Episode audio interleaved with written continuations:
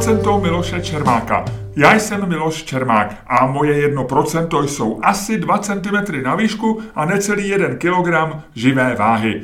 1% je taky podcast, který právě posloucháte. Pokud vás o něm zajímá víc, najdete vše na webu mého newsletteru 1%.cz. Partnerem podcastu je spravodajský server Seznam zprávy.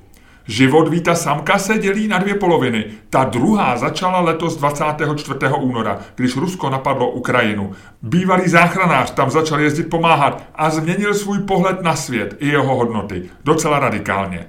Známým se Vít Samek stal ovšem už v roce 2019, kdy kritizoval vedení Pražské záchranné služby, kde pracoval 13 let a pak ji v zápětí opustil, prý definitivně a bere to jako uzavřenou kapitolu svého života. Ve stejném roce začal psát blog o první pomoci s názvem Bulbem záchranáře. V roce 2020 vyšla stejnojmená knížka, která se stala bestsellerem. A víc samek začal pro internetovou televizi MOL TV natáčet sérii videí na vlastní otvor. Podstupuje v nich nejrůznější lékařská vyšetření od kolonoskopie až po kontrolu chrupu a seznamuje tak diváky s jejich průběhem. Varování. Nevždy je to hezký pohled. O tom všem jsme se bavili v podcastu Proč považuje ruskou invazi na Ukrajinu za naprosto zásadní událost, jakkoliv on sám o této části světa předtím nic nevěděl a ani se o ní nezajímal. A proč tam dnes přesto tráví tolik času a dává pomoci Ukrajině takovou energii. Je to konflikt, který Rusko musí prohrát, říká Taky jsem se zeptal, čeho se bojí a čeho ne, jaké by udělal jedno rozhodnutí, kdyby byl bohem a taky, jak se stalo, že se z levičáka stal po 13 letech ve státní službě pravičákem. Vít Samek byl skvělým hostem a odpovídal upřímně a taky emotivně, což vycházelo i z volby témat. Nebyla lehká. Vlastně jsme se velmi často točili kolem otázek života a smrti, jen z různých perspektiv. Říkám to proto, že v druhé půlce podcastu občas zazní slova, která nejsou úplně běžná. Takže poslouchejte tuto epizodu raději buď bez dětí, anebo s dětmi, kterým jste už přestali předstírat, že neslušná slova, ano, ta slova, která používají s kamarády, neexistují. Každopádně vám přeji příjemný poslech.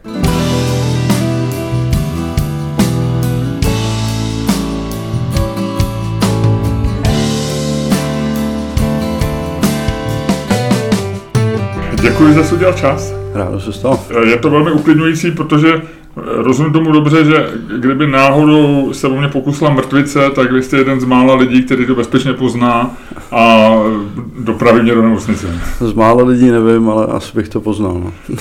Vy jste byl nějaký neziskovce, která měla za cíl dávat do světu, co se týče pomoci při mrtvici? Já to byl nadační fond Časy mozek, no, který přesně tohle dělá. Pořád to funguje, pořád to děláte? Eh, já to nedělám, já jsem pro ně napsal asi 10 blogů o mrtvici a pak jsme se rozešli, protože už mi to přišlo, že píšu furt to samý. No. Stačilo. 10 blogů o mrtvici bylo tak akorát. Co děláte teďko?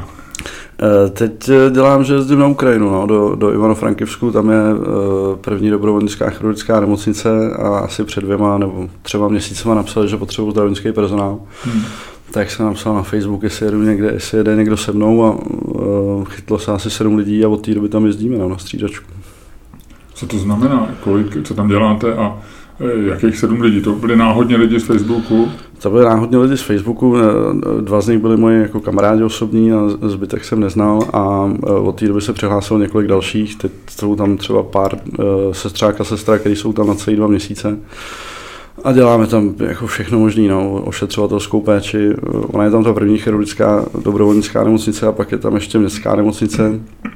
Tak pomáháme ve obou a Teď jsme dělali nějaký transporty pacientů z Ivano-Frankivska do Kyjeva zpátky a já jezdím ještě na východ za jednotkama eh, bojovými vozitým věci. Kolik tam trávíte času? Tak jezdíme tam tak na 14 dní většinou. No, je to tak jako půl na půl, no, půl tady, hmm. půl na Ukrajině. Jaký z toho je nej, největší dojem váš? To největší dojem asi je to odhodlání Ukrajinců to vyhrát, no. Hmm. Tam jako o tom nikdo nějak nepochybuje všichni pracují na tom, aby se to stalo. Nemáte strach? Jako strach nemám.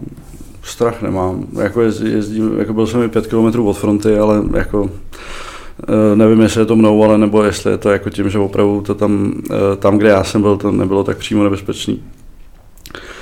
ale nějak se jako nebojím, no a pomáhám Ukrajině od začátku války, přijde mi to jako, ne, nevím vlastně, co jiného bych měl dělat, no.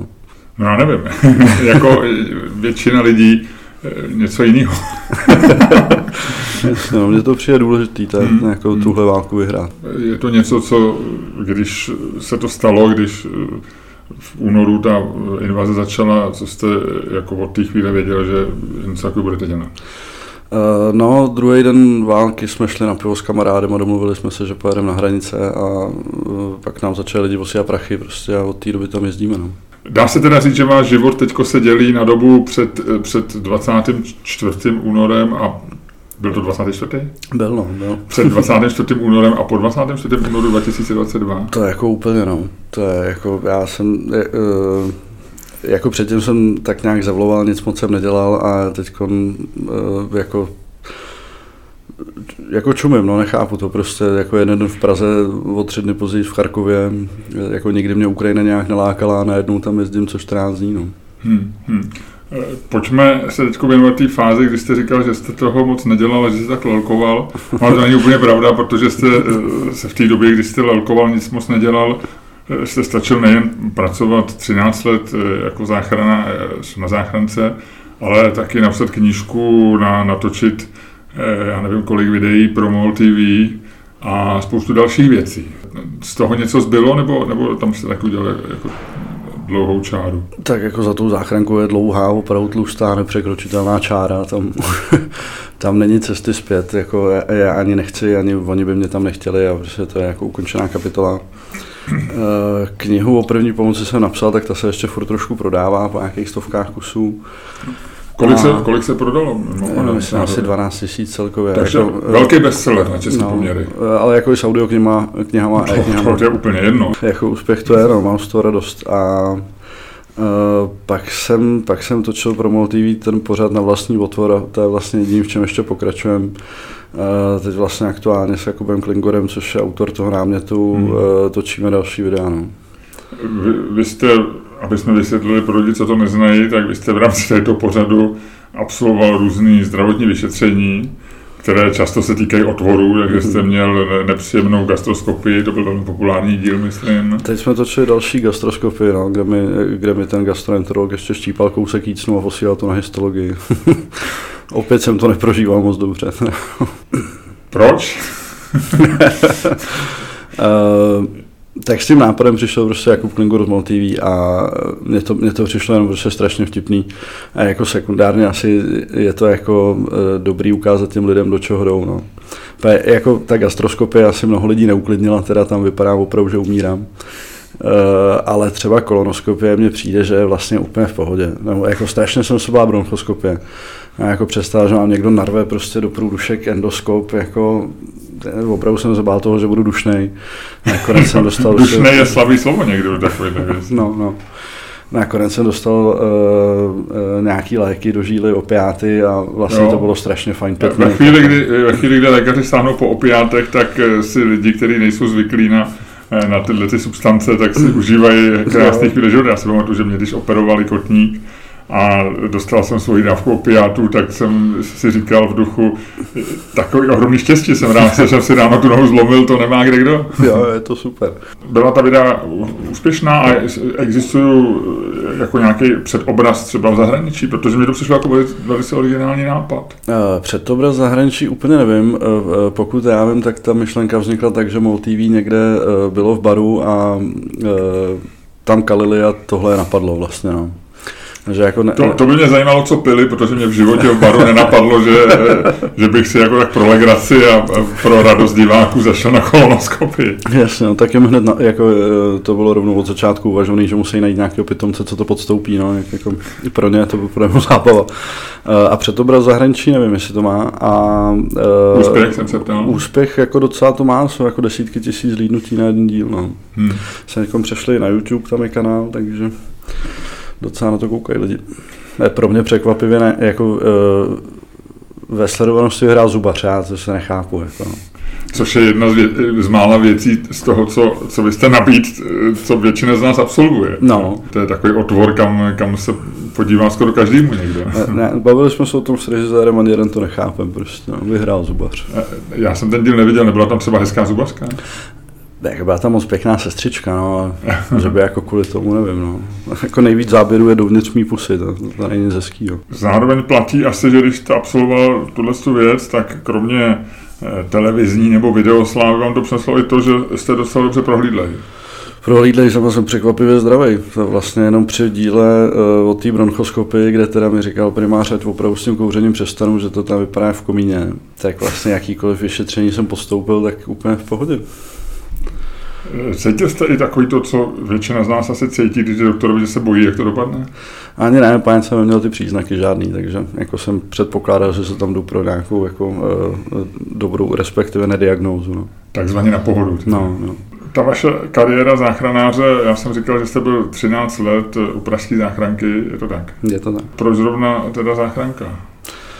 To byla úplná náhoda, já jsem nevěděl po Gimplu co a Sestra. Já vím, vy jste někdy říkal, že jste se docela dobře učil, tatínek, že byl učitel, takže vás trošku vycepoval. Já jsem se učil jako na, na základce, jsem měl dobrý, dobrý známky a na Gimplu potom to bylo úplně jako tragický. To bylo opravdu jako, já jsem měl ve třetíku ze všeho čtyřky, kromě těláků. Jako jo. úplně literally ze všech předmětů, takže Uh, takže to nebylo úplně tak. No a nevěděl jsem vůbec kam půjdu a nějak jsem myslel, že budu studovat něco kolem češtiny nebo tak. A e, sestra moje, která měla ten samý problém dva roky předtím, tak e, Bůh ví, proč skončila na porodní asistence. A tak říkala, jestli nechci jít k ním, že tam je budu zdravotnický záchranář. Já jsem si to přečetl a šel jsem tam bez nějakého jako hlubšího zamyšlení. A to byla škola, jaká to škola? E, tehdy to byla vyšší odborná škola e, média, dneska už je to na výškách většinou bakalářský obor. Jako záchranářství? Mm-hmm. Zdravotnický záchranář. Byl nějaký moment, kdy jste, kdy jste litoval, protože ono to má určitě chvíle, které nejsou příjemné čistě, já nechci říct esteticky, ale je to fyzicky náročný a hlavně se setkáváte s utrpením, s bolestí. Je to prostě nepříjemný. No. Já, já, jsem jako začal trpět mnohem dřív, než došlo k tomu, že jsem trpěl jak jsem od první hodiny, když jsem, eh, já jsem taky humanitně zaměřený a najednou sedím na škole, kde mě první hodinu září vysvětlovali eh, hodinu a půl v kuse buňku a já jsem tam prostě byl úplně zoufalý, že tohle tři roky nemůžu vydržet prostě, takže to bylo to první utrpení. Hmm. Ale pak taky ty lidské věci, mě to vlastně jako nikdy nějak ne, ne, nevadilo, takže tam jsem si nemusel jako nějak na nic zvykat. No. Když mě bylo asi 20, tak jsem, abych se dostal do ciziny, tak jsem v Oxfordu v Británii byl v létě dva měsíce v zařízení pro lidi bezdomova, který byl zároveň ze zdravotní péči, takže obávaná směna se to točilo, byla péče, když se pečelo o ty lidi, to znamená, hmm. že člověk pomáhal se jako umýt, oblíct a tak. A musím říct, že úplně nejsem jako na, na to nastavený, vám to nevadilo? Uh, na té záchrance ty ošetřovatelský péče moc není. Takže jako, uh, byl to trošku náraz, když jsem šel na první praxi do na internu, přesně jako u, u, umýt si svoji babičku tak to bylo, eh, a bylo to pro mě spíš taky jako společensky zvláštní, jo, že jako najednou ve 20 letech prostě po Gimplu stojím v motole a moju babičku, tak je to taky hrozně zvláštní, ale jako nic mi na tom nevadilo. Hmm. Uh, a upřímně řečeno jsem teda jako uh, oceňoval, že na té záchrance té ošetřovatelské takovýhle péče moc není. No. A vy jste hned po škole nastoupil v pražské záchrance? Jo, jo, asi za půl roku. No. Vy jste říkal docela radikálně, že, jste, tam je tlustá čára, že se tam nevrátíte. Znamená to, že jste odcházel jako třeba naštvaný nebo spokojený? Já vím, že, že to mělo nějaký že to měl nějaký vývoj, že vy jste říkal v DVTV eh, něco o tom, že se dělají zbyteční výjezdy a tak dále, a tak dále. Jako vnitřně jste byl nespokojený tam potom s tím jako, stavem? Jako potom už vlastně, jo, no, prostě o těch 13 letech mám to není práce na celý život, nebo jako eh, jsou tam kolegové, kteří jsou tam celý život a to jsem přesně jako nechtěl zažít. A odcházel jsem takový jako nespokojený, no, to, a myslím, jako ve zlým jsme se tam s vedením rozešli dost, no. S tím vedením pražský záchranky? No, no, no, no. Jaký byl nejlepší a nejhorší zážitek za těch 13 let?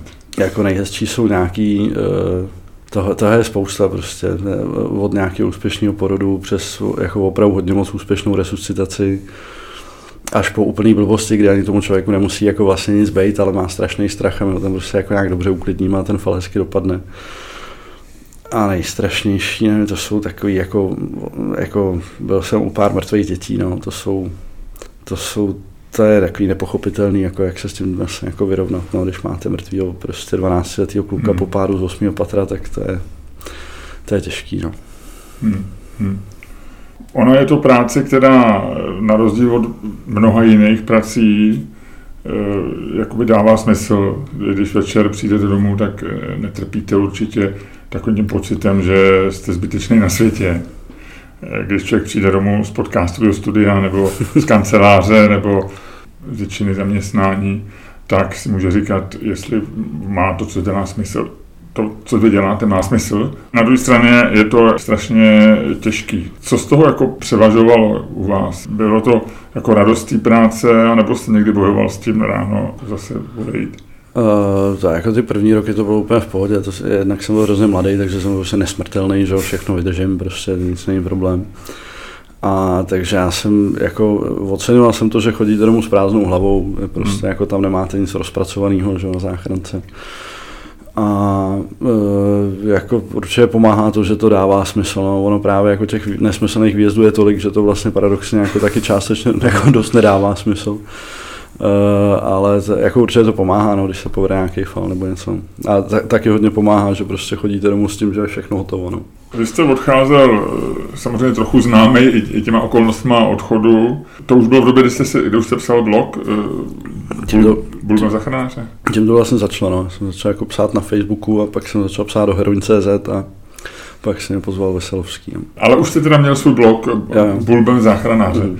Já, já už jsem se vás na, to ptal, když jsme se potkali asi před měsícem v hospodě, že pro mě vždycky bylo záhadou to slovo bulbem, ale tak možná byste mohl vysvětlit, možná a... víc lidí jako já tápe v tomhle slově. No, to má být jako pohledem záchráře, bulbus jako koule, jako, jako oční koule v medicíně prostě, no, tak to mělo být jako jaký slovní vtip. No. Ono to i souvislo s tím, že vaše, vy jste psal ten potom blog se svojí sestrou, mm. která je porodní asistentkou a psala o těchto věcech mm. a ten její úhel po, pohledu byl vulvou. Ano, ano, ano. Takže vlastně takový dvojí vtip. Jo, já vymyslel to můj parták. No. Když jste odcházel ze, ze záchranky, tak už jste měl nějaký plán? Ne, vůbec. To já jsem jako, uh, jenom jsem věděl, že musím pryč, no. A že, že jako uvidíme, co se bude dít, no. A co se dělo teda? Uh, no dělo se to, že jsem začal točit ten otvor a začal jsem konečně psát tu knihu. Jak se, jak se to stalo, že, že, že si vás našli na... Uh, Klingáč někde mě, prostě na mě narazil na Facebooku a, a, a zjistil, že by ty hadice chtěl strkat do mě.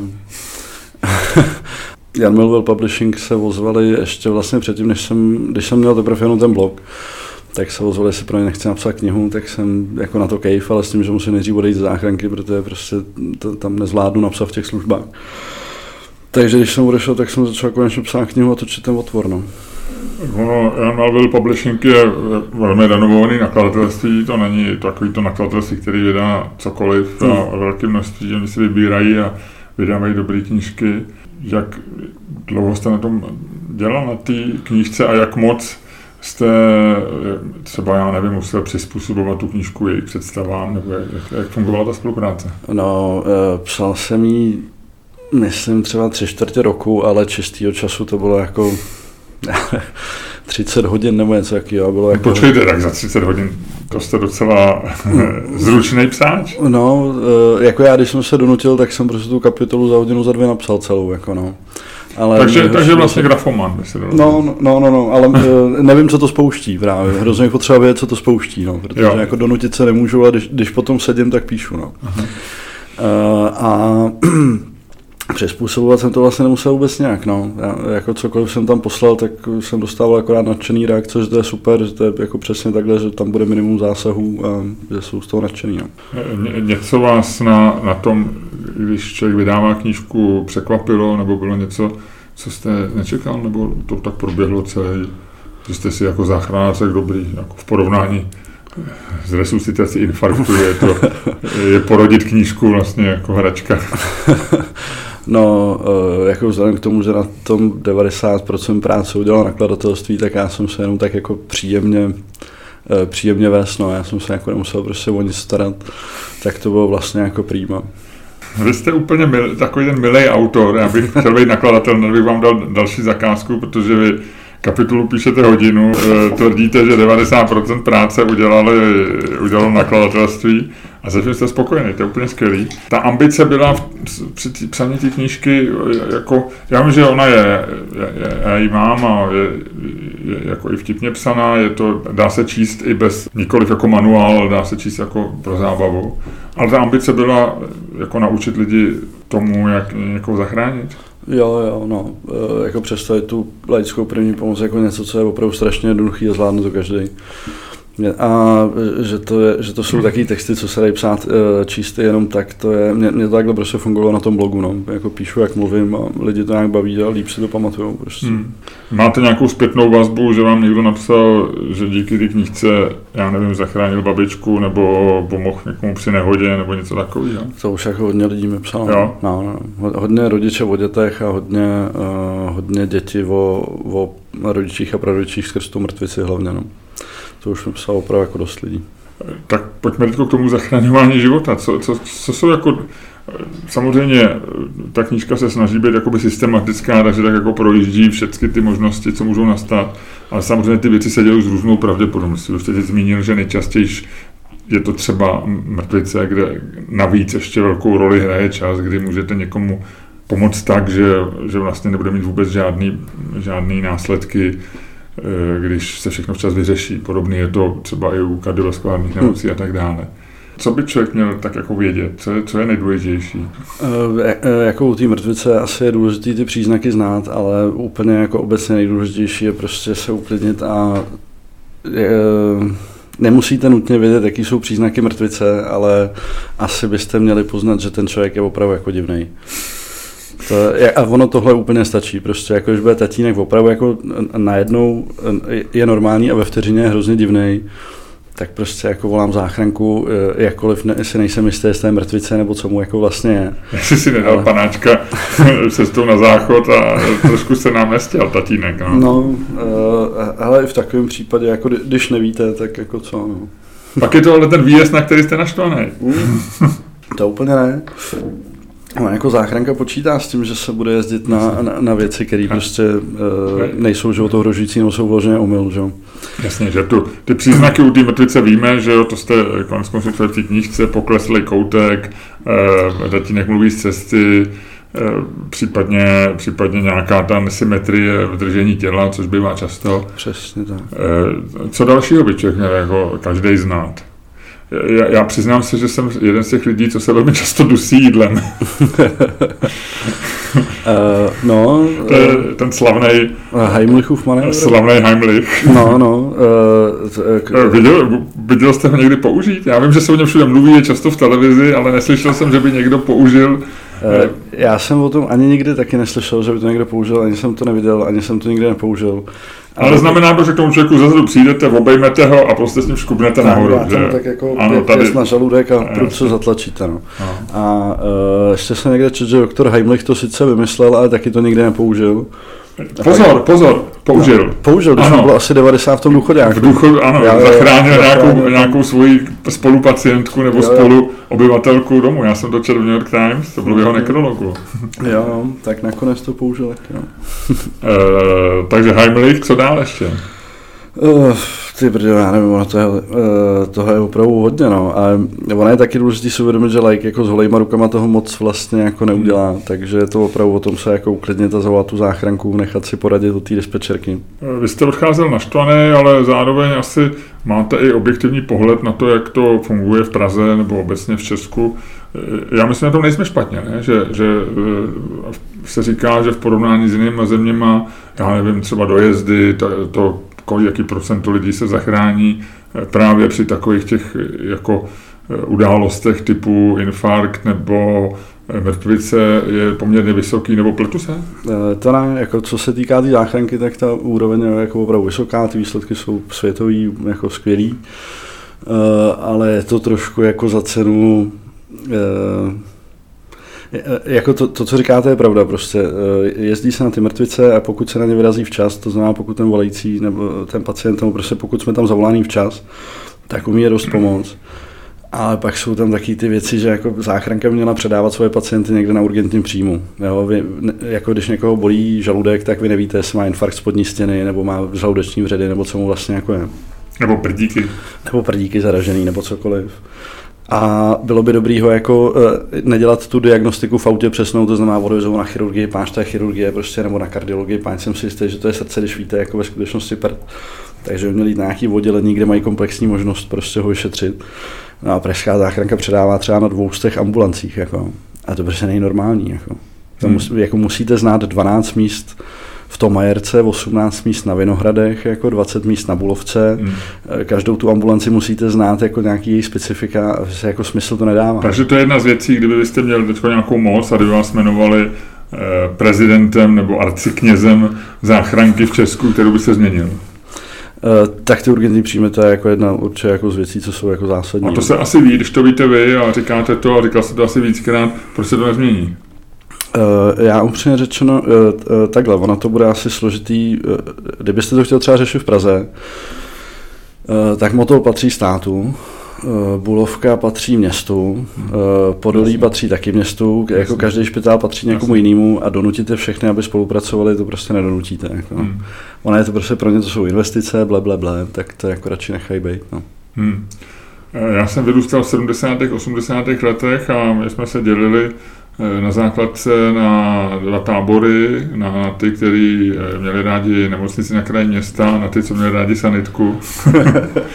co jste, co, Věč, já jsem byl v táboře sanitka, eh, nejsmutnější díl v historii českých seriálů do roku 89 je samozřejmě díl, ve kterým doktor Skalka alias Bartoška umírá na leukemii. Hmm Eh, takže do, smrt doktora Štrosmajera byla pro mě naprosto bezvýznamná v porovnání s tímhle dílem. Jak vy se díváte na, a tohle je vážná otázka, na jako znázornění práce záchranářů populárnímu umění? Hm. Eh, tak sanitka jedna je, to je, eh, to je prostě produkt doby, jako nechme to být, ale natočili dvojku, že před asi deseti lety. Já se přiznám, že tu jsem neviděl teda. No, no já se jako teda přiznám, že jsem ji viděl. A blbý. Jako, to je něco úplně šíleného. To, to, je opravdu, to, to je tak dementní, jednak je to úplně dementní a jednak je to, jako, mně to přijde, že to někdo točil na rohlík s máslem, jako, to je prostě jako taky nekvalitní, taky jako odbitý prostě, protože to stálo spoustu peněz. Uh, a je to jako uslintaná kokotina s odpuštěním, prostě tam nedává smysl jako vůbec nic. Já si myslím, že sanitka jedna, jak vy říkáte, určitě měla ten ideologický problém, daný tím, že tam byly, byla prostě ta linie nějaká politická a tak dále. Na druhou stranu odborně si myslím, že to nebylo špatný, ale nic o záchrance nevím. Jako v podstatě ty kolegové, kteří tam tehdy jezdili, tak říkali, tak se tomu taky jako usmívali. Jasně, ale to se, já si myslím, že každý, kdo dělá nějakou profesi, tak ať vznikne seriál, který je voní, tak asi je tak jako nespokojený. Já nevím, jestli jste koukal na redakci, ale takhle to asi v novinách e, nekoukal, ale určitě tak neprobíhá. No, no. Eh, počítání mrtvých je skvělý s Nikolasem Cagem. Na tom se jako vlastně všichni záchráři shodují, že jako jestli to nějak vypadá, tak zhruba takhle. No.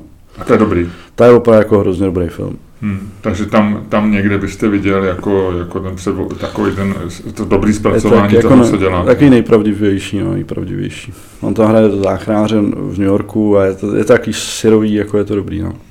Neviděl jsem, ale myslím si, že po, po tohle týdne reklamě se na to minimálně má, jak je to starý film? 20 let. Eh, když jste potom šel eh, do mólu a stal se eh, trochu mediální hvězdou, kolik máme, 35? 40 mi bude v září. No. 40, takže no. stárnete nám. No, no, no, no, no.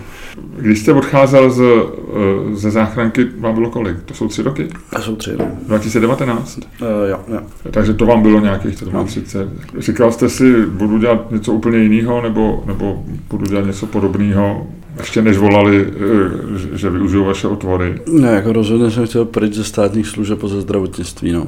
To, to, to je eh, ten socialismus tam to prostě, te, eh, žít to na vlastní kůži prostě je těžký a třeba se stačilo. No. Vy jste odešel z záchranky 2019 a na začátku roku 2020 přišla událost, kterou jsme nikdo nečekali, která je možná jako nej, nejvýznamnější událostí negativní za našich, za našich životů nebo jsme si to mysleli, než ještě začala invaze na Ukrajinu. Bylo to něco, co vás hodně ovlivnilo? No, jako, no, hodně, hodně, no. Protože jednak ten rok 2020 měl být tím rokem, kdy, kdy vám vyjde knížka, kdy se stanete řádnou hvězdou MOL TV a teď zároveň do toho ale začala, začala pandemie, což je něco, co vám co mám jako asi bylo jako i blízký, ne? No, tak já jsem vlastně už při té první vlně šel na Bulovku na Áro, kde dělala tehdejší moje přítelkyně. Uh, tak jsem tam šel dělat cestru, no, a byl jsem tam jako na ještě... takový to covidárium, no, no, no. A měl jsem kliku s tím, s tím, že mi vyšla ta kniha, ona vyšla až po té první vlně, takže pak, pak byla ta podzimní hrozná druhá vlna, to, to jsem tam byl ještě a ta jsem vlastně jako vyhořel a utek, no, v prosinci. A vy jste to měl ještě komplikovaný, že vám umřel na tatínek. tatínek no, na tom oddělení, no, přímo. Přímo jako za vaší služby? Uh, ne, to ne, uh, ale prostě jako na tom Máru, kde jsem dělal, no. Ale jako v té době, kdy jste tam pracoval? Jo, jo, já jsem ho tam přivez, no. Teď je blbý se ptát na to, co, co covid pro vás znamenal, ale covid mimo jiné pro nás ostatní znamenal, kromě toho, že jsme taky měli svý potíže zdravotní v rodinách a tak dále, takže to byla doba, kdy jsme se hádali o to, jestli někdo má nosit roušky nebo nemá, kdy jsme nadávali Babišově vládě, že to, to dělá špatně a tam to dělá špatně. Eh, co pro vás, kromě této osobní samozřejmě tragédie, jako znamenal COVID? Jednak jako jsem čuměl, jak, jak jsou strašně jako opravdu masy lidí ochotný během krátkých vlastně dnů se jako eh, odmítnout svobodu. To mě, to mě jako trošku děsilo. Odmítnout svobodu v jakém smyslu? Ne, jako nechat si opravdu úplně, eh, tehdy mně přijde, že na jaře, kdyby Babiš řekl úplně cokoliv, tak ty lidi to prostě jako udělají. Jako. Eh, I úplně nesmyslný opatření prostě a, a jako bylo to přijímané úplně široce. Eh, a jinak prostě, jako mě to, vztah mi to rozbilo, otce mi to zabilo, prostě jako nemám rád, no, to čínský nadělení. Tak vám to rozbilo v jakém smyslu? O, to bych nějak jako víc nerozváděl, ale prostě tak vám to rozbilo spoustu vztahů. Že? Když se dneska díváte na, na pandemii, myslíte si, že je to za námi? Vy už žijete jakoby jiný příběh, vy, vy jste plně pohlcený eh, tím příběhem Ukrajiny, ale, ale COVID se nám trochu vrací ve velmi nakažlivý mutaci, byť eh, benigní pravděpodobně za tím průběhem, ale jak, jak vy to vidíte jako, jako odborník na zdravotnictví, jako člověk, který v tom žil? Já, já si neumím představit, že už se to vrátí tak, jak to bylo. Eh, ale na druhou stranu nejsem moc dobrý v předpovědích, takže, eh, takže všechno je možný. No. Eh, jako, to, že je to benigní, je určitě super. Ne, nevím, jestli to pomůže lidem, aby jako neblbli tolik, a já, jak jste říkal, no, já jsem jako tak pohlcený tou Ukrajinou, že si vůbec nemůžu představit, že tady budeme jako na podzim chodit v rouškách nebo něco. Že, jako je to úplně jiný už svět, pro mě uzavřená kapitola. A doufám, že nebudu muset zase číst. No. Pojďme k tomu, co prožíváte teď. Proč myslíte, že se to stalo a kde, kde vidíte tu příčinu tady té tragédie, která je poměrně hodně černobílá, protože my asi tušíme, kde je dobro a zlo. Na druhou stranu nic není úplně černobílý. To, že tam jezdíte, myslíte si, že vám to tu schopnost to vidět jako usnadňuje nebo komplikuje? Asi spíš, uh, asi spíš, jako já ten, uh, já tu válku vidím jako hodně černobíle a Uh, ty moje cesty na Ukrajinu mi dávají to, že poznávám prostě úplně běžný Ukrajince a, a je to ještě černobílejší pro mě prostě, no. Ne, jako pro mě to je vlastně jako úplně černobílej spor, protože je mě úplně jedno, jako co byla Ukrajina za, za zemi před válkou, že tam měli korupci, já nevím co, oligarchy, ble, ble, ble. Prostě Ukrajina je země, která nenapadá svoje sousedy a to mě jako úplně stačí prostě. A zatímco Rusko naopak uh, Putin, že jo, to hovado už napadlo, kromě Mongolská Číny prostě a států na to jako všechny své sousedy. To, Eh, jako je to úplně, eh, je, pro mě to je úplně černobílý spor prostě. Je to od toho jako prvního momentu, co jste se dozvěděl? Jo, já jsem byl celou noc hůru, no. Když, když ta válka začala, tak jsem koukal na Twitter, to bylo jako, to byl, živý, to byl nejživější Twitter, co jsem kdy viděl, to nešlo ani u timeline nějakou číst. A pak jsem nespal asi 30 hodin, no. Jako mě to opravdu sebralo. Já jsem, je, nedokázal jsem si představit, že bude prostě ještě e, takhle obrovská válka v Evropě. Jako, myslel jsem, že, to, že jestli něco udělá, tak to bude asi jako 2014 nebo prostě něco takového, že jako nějaký omezený, omezený konflikt někde na nějakém daném území. Kde se ve vás tady tenhle ten jakoby velmi výrazný vztah k tomu, který je podle mě asi silnější, než má většina lidí, jako vás vzal? Vy nemáte žádný, já nevím, kořeny? Ne, nemám, ani mě Ukrajina nikdy nezajímala. ale uh, je, tak jednak je to blízko hmm. a jednak uh, jako ty Rusáci jsou fakt svině prostě. To já nemusím mít tak nějaký speciální sympatii k Ukrajině, že jo? To je prostě, je, je to prostě napadená země. Pravděpodobně, kdyby nebylo, kdyby nebylo po Baltí v NATO, a on stejným způsobem napad Estonsko, tak se teď jako bavíme o Estoncích. Jako. Vy tam jezdíte pomáhat jako, jako, jako záchranář? Tak no. Napadlo vás jít jako tam i bojovat, protože to je ta druhá možnost. Já vím, že jsou Češi, kteří eh, jako buď to tam stále jsou, nebo tam strávili nějaký čas jako vojáci v nějakých hmm. jednotkách. Hmm. Uh, já neumím bojovat, jo. Já, já jsem nebyl v armádě, nemám ani zbroják, takže a neumím ukrajinsky, neumím rusky. Uh, jako země udělat vojáka, to by bylo jako na měsíce nějakého hrozného tréninku a ani to jako nemám v plánu, no, ale jako vzhledem k tomu, že před pěti měsíci jsem neměl v plánu jezdit na Ukrajinu, tak těžko říct, že uh, uh, jako ne, nevím, kdyby, umím si představit asi i situace, kdybych prostě jako šel postoupit výcvik. No. Z toho, co jste tam uh, zažil, co je ta věc, která vám nejvíc leží v hlavě? Uh, kábel v Charkově, tam je na severním, na severní straně Charkové jako obrovský sídliště. Eh, a to je úplně rozstřílený prostě raketama a dělama. To bylo asi jako to nejhorší, co jsem viděl jako na, na, na vlastní oči. Jako projížděli jsme i vesnice, kde byly prostě vybombený domy, eh, logistický centrum jsem viděl ro, rozjebaný pumpy a tak, ale tady, eh, jak je to sídliště jako obrovský, to je velký jak jižňák. A jak je to tam taky jako koncentrovaný celý dojebaný, tak je to prostě úplně něco jiného. No. A uh, to je asi nejhorší. A pak, když jsme vozili z začátku ty lidi z hranic, tak to byly příběhy, jako by vás prostě nenapadlo, že to ještě v roce 2022 budete poslouchat. No. Hmm. Jak byl někdo vlastně tři týdny ve sklepě, než se dostal eh, z Charkova na, na východní Slovensko za 40 hodin prostě. Jako, s dvouměsíčním jmenem prostě. To je, mě, mě to přijde neuvěřitelný. No. Jak se díváte na to, jak Češi na Ukrajinu a na ten konflikt reagují? ten začátek byl úžasný, že jo? ta podpora byla prostě masivní, všichni spojení. Uh, teď už je to, je to jako jiný. No. A Ono je to něco je svým způsobem logický, protože jsme lidi a, a prostě každý máme své úzkosti a ne každý vidí ten konflikt tak černobíle jako vy. Ale jak se na to díváte, co se s tím dá dělat? Uh, já vůbec nevím, co se s tím dá dělat. Já už jsem jako přemýšlel, protože Uh, já nevím, co s tím dělat. Uh, já se jako snažím se to moc nečíst, protože mi z toho úplně jako smutno. Jako když jste známý člověk, vy jste eh, naučil lidi, jak reagovat na mrtvici třeba, neměl jste nápad spojit tu svoji mediální známost třeba s těma cestami na Ukrajinu a něco natočit tam? Já jsem tady v tom hrozně blbý, prostě, že já, já, když to mám jako, jako, že bych měl něco točit, tak se hrozně zaseknu a nic netočím prostě a když to mám jenom tak jako na svoje sítě, tak to jsem v pohodě. Eh, ale už jsem přemýšlel, že napíšu nějaký jako článek, ale uh, vždycky ho začnu tak v hlavě, v hlavě psát a strašně jsou toho na seru a to jako, bych tam, to byl další článek, jako proberte se kreténi, nebuďte takový, jaký jste. No, tak, a asi by to moc nepomohlo to, to, to toho nepřesvědčí právě, no. Jako vůbec nevím, co s tím.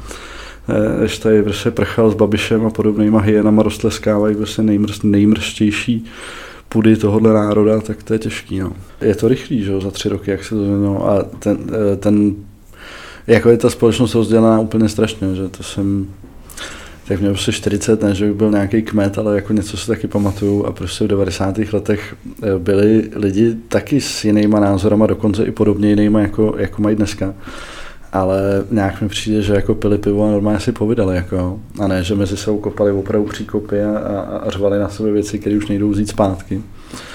A jako je ta společnost rozdělená úplně strašně. No. Stalo se to i v vašem blízkém okolí. Někdo to má v rodině, někdo to má mezi kamarádama. Eh, někdo eh, si žije ve své bublině, kde, kde konflikty nejsou. Jak to máte vy? Já, já mám jako na tohle kliku, teda musím říct, no. Jako, že mě e, přímo mezi mýma úplně jako nejbližšíma lidma jako nikdo neblbne, že by, že by říkal, že covid neexistuje, nebo že Putin je v poho. E, teď je půlka července 2022, e, ta válka se vleče, my jsme trošku ztratili takový ten optimismus, že Ukrajina vyhrává, ona je teď zamotanější, je to dlouhý, Navíc přibývají ty ekonomické starosti, které lidem sice odvádějí myšlenky od Ukrajiny, ale ono dost tím hluboce souvisí. Jak to dopadne? to netuším, ale jestli teď jestli teď jako v srpnu spustí na jihu tu, tu ofenzívu, tak bude strašně důležité, jak to dopadne a jestli se jim to povede, tak to bude podle mě jako velká zpráva. No. Jako samozřejmě to nebude naprosto konec války, protože jako dobít Krym to prostě bude, to je jako je na roky. Jako, to je. No, takže prostě trošku se té zemi bojím. No. Jako jestli bude v Evropě zima a v Africe hlad, tak to by mohlo jako udělat velký problém. No. Část lidí samozřejmě na to se dívá jakoby v jako tím globálním pohledem, mají strach, eh, já nevím, z třetí světové války, z, z apokalypsy. A myslím, že to je i důvod, proč hodně lidí říká, že bychom měli být zdrženlivější a, a pomáhat míň minimálně eh, jako vojensky a, a zbraněma. Já jste tady tu obavu, nebo, nebo jste prostě máte jen takový to, jako že vás naštval Putin a prostě jdete do toho. E, jako rozhodně spíš to druhý a já jsem jako v tomhle, v tomhle jaderném dramíčku jsem tým prezident Zelenský, který prostě už někdy v březnu říkal, že se nevzdá ani, když se budou jaderně bombardovat. A to Eh, to prostě strašení jadernýma zbraněma eh, od Putina jednak já, já tomu nevěřím. Za druhý si myslím, že vzhledem k tomu, v jakém stavu je ruská armáda, tak eh, jako nejpravděpodobnější, co by se stalo, kdyby on jaderně zautočil, je, že mu někde v Rusku bouchne schnilá atomovka. Prostě, jako. Ale hlavně si myslím, že by to prostě nepoužil, protože prostě to jsou akorát keci. A e, prostě hajzlům se neustupuje. Jako. Jo, za hajzlama se prostě jenom ještě víc bojuje. Jako. Eh, eh, jako politikou prostě ustupování, protože má jaderný zbraně, bychom došli opravdu akorát do prdele, protože ty on bude mít furt, jako no. Jako ne, nemám nějaký jaderný strach nebo něco takového. Myslíte, že nás to ohrožuje tady ten konflikt víc zevnitř, že se budeme hádat a že eh, třeba tady může v příštích volbách vyhrát, vyhrát politická síla, která, já nevím, bude diametrálně jinak postupovat než ta dnešní, a nebo nás to ohrožuje spíš zvenku jako, jako, jako Rusko a to, že jakkoliv jsme v NATO, tak po, po té, co se dneska sledujeme, světový vůdce a to, jak jednají, tak si už celkem i lze představit, že, e, že by to nemuselo hrát zase takovou roli, jak jsme si mysleli před půl rokem.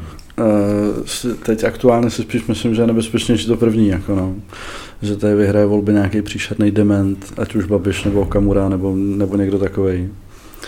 Uh, eh, který jako jednak zničí aspoň i, ty zbytky mezinárodní prestiže, co máme, a tak to čertvem, ale uh, té ty pitomci prostě uh, kromě té mezinárodní ostudy a zas, uh, případnému zastavení pomoci Ukrajině, jako ještě dojebou tu ekonomiku domácí, prostě úplně všechno. Takže to je aktuálně si myslím jako nebezpečnější, no, protože vzhledem k tomu, jak jako ukrajinská armáda e, brání, tak e, myslím, že zatím se nás to jako netýká přímo, že by se někdo dopochodoval. Hmm. A eh, s velkýma sympatiemi hledím teda k severu a děkuji bratrancům Polákům, že mají tak velkou armádu a dost mě to uklidňuje. Teda, no. Vám bude 40, to je neúplně, nemusí to být půlka života, i když může. Jste ve středním věku, vy jste první část toho dospělého života strávil hodně na záchrance a pak tě věci, které na to navazovaly. E, teď jste záchranářem, ale, ale jezdíte do váleční zóny. Berete to jako něco provizorního asi. Beru to jako něco, co mi dává smysl, abych dělal, dokud to nebude hotový. No. Co bude potom? Máte nějakou představu, co byste chtěl dělat, až budete velký?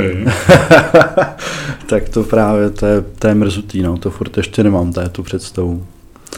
Uh, takže vlastně jako furt nevím. Uh, a já takhle jako teda žiju celý život. Ono to vypadá, že jsem dělal 13 let na záchrance a, a taky jsem se tam dostal náhodou, taky jsem odešel, aniž bych měl cokoliv jako zajištěného a zatím mi to celoživotně tak jako vychází, že se furt něco děje prostě.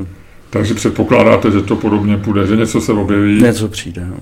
Jaký je podle vás smysl života? Má lehká otázka pro záchranáře. Carpe diem asi třeba. Žít život. No, žít život, no, tak eh, máte jeden, podle mě. Teda. Kdybyste mohli udělat jakýkoliv rozhodnutí, jak vylepšit svět, tak v tuhle chvíli byste udělal co? Tak kdybych mohl udělat jednu věc, kdybych nějak chtěl jako nasadit lidem do hlav, eh, aby jako všichni chápali a tolerovali, že to, že je někdo jako jiný nebo že je jinak, že je to jako neohrožuje. Myslím, že by tady pak mohl být jako mnohem větší klid. No. Jak jste sám říkal, čas, lidi se často hádají a neschodnou se a říká se, že změnit názor je jedna z nejtěžších věcí. Něco, na co jste diametrálně změnil názor v poslední době v životě? Co je to poslední doba? Nevím, no. Co si pamatujete? jo, to myslím, že jo. Tak já se... Uh, byl jsem třeba ještě někdy na Gimplu, jsem tak o sobě říkal a asi jsem i byl takový jako zmatený hodný levičák. Uh, a pak po 13 letech státní služby jsem prostě jako... Zlej pravičák. Ne, ne, já jsem jako furt hodný, ale pravičák. Jako liberál jsem uh, pořád čím dál tím víc, ale opravdu ty státní služby posunuly teda doprava úplně maximálně. No. Máte nějakou nebezpečnou myšlenku, s čím většina lidí by nesouhlasila, ale co vy si myslíte, že by tak mělo být? No určitě, uh, jako stát je blbost, je to teroristická organizace, vůbec by to nemělo být, jako anarchie je cesta. Kdybyste Český stát v porovnání s ostatníma, eh, jak, jak si stojí, jak, jak, jak ho hodnotíte s chladnou hlavou? Tak to si ještě asi stojí jako velmi dobře, prostě, jako patříme k já nevím kolika 15% nejbohatších států, že jsme šestá nejbezpečnější země. A já nevím vlastně, jestli je vůbec nějaký bezpečnější město než Praha. Prostě. To má váhu, když to říká záchranář po 13 letech v Praze, tak si myslím, že no. to muselo věřit. Ona prostě, je to tady, jako taky jsou, že, no, jako každou noční jezdíte po, po lidi, kteří se poprali, ale když jsme v Čechách, tak oni se tak fackujou, jako, než aby to byl nějaký hrozný fight. Uh, takže asi v konkurenci jiných států, jako je to dobrý, no. Ale tak ono, když máte, kolik máte, 190 států nebo 200 států a z toho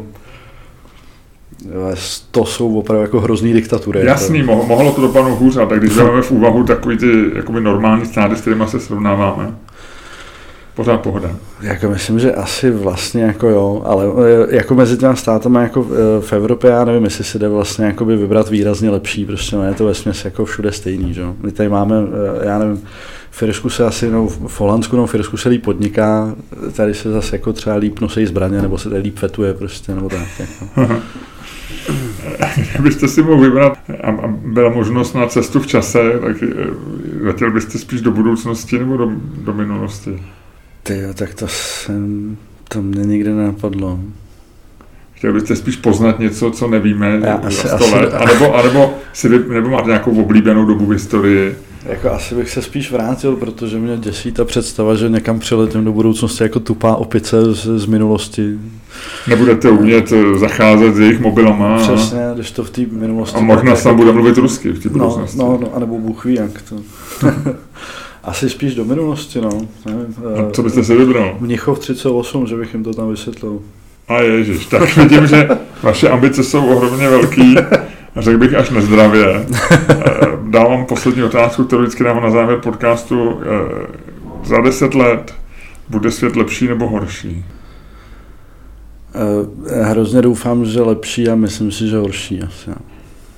Tak počkejte, douf... ale myslíte si, že bude horší? Myslím, že jo, no. Myslím, myslím, že nás teď čekají nějaký složitý desítky let, než, se, než, než prostě přijde znovu nějaká katarze, eh, co byla prostě, když, když se lámal východní blok jako komunistický. Myslím, myslím že nás jako ne, eh, to je taky jako negativní, negativní konec podcastu, ale myslím, že nás vlastně jako nečeká nic jako zásadně, zásadně hezkýho. Většina lidí aspoň předstírá na závěr, že jsou optimisty. Aha. Co myslíte, že budete dělat vy za deset let? Jo, tak to, to nemám opravdu ani vzdálenou představu. A kdybyste si tým mohl jako vysnít, nebo v tuhle tu chvíli, co by vás bavilo, co by to bylo? Já myslím, že by byl úplně skvělý rentier. Eh, já vám přeju, aby to vyšlo. Není vyloučený, se tak nestane. A děkuji moc. Já taky děkuji. Díky.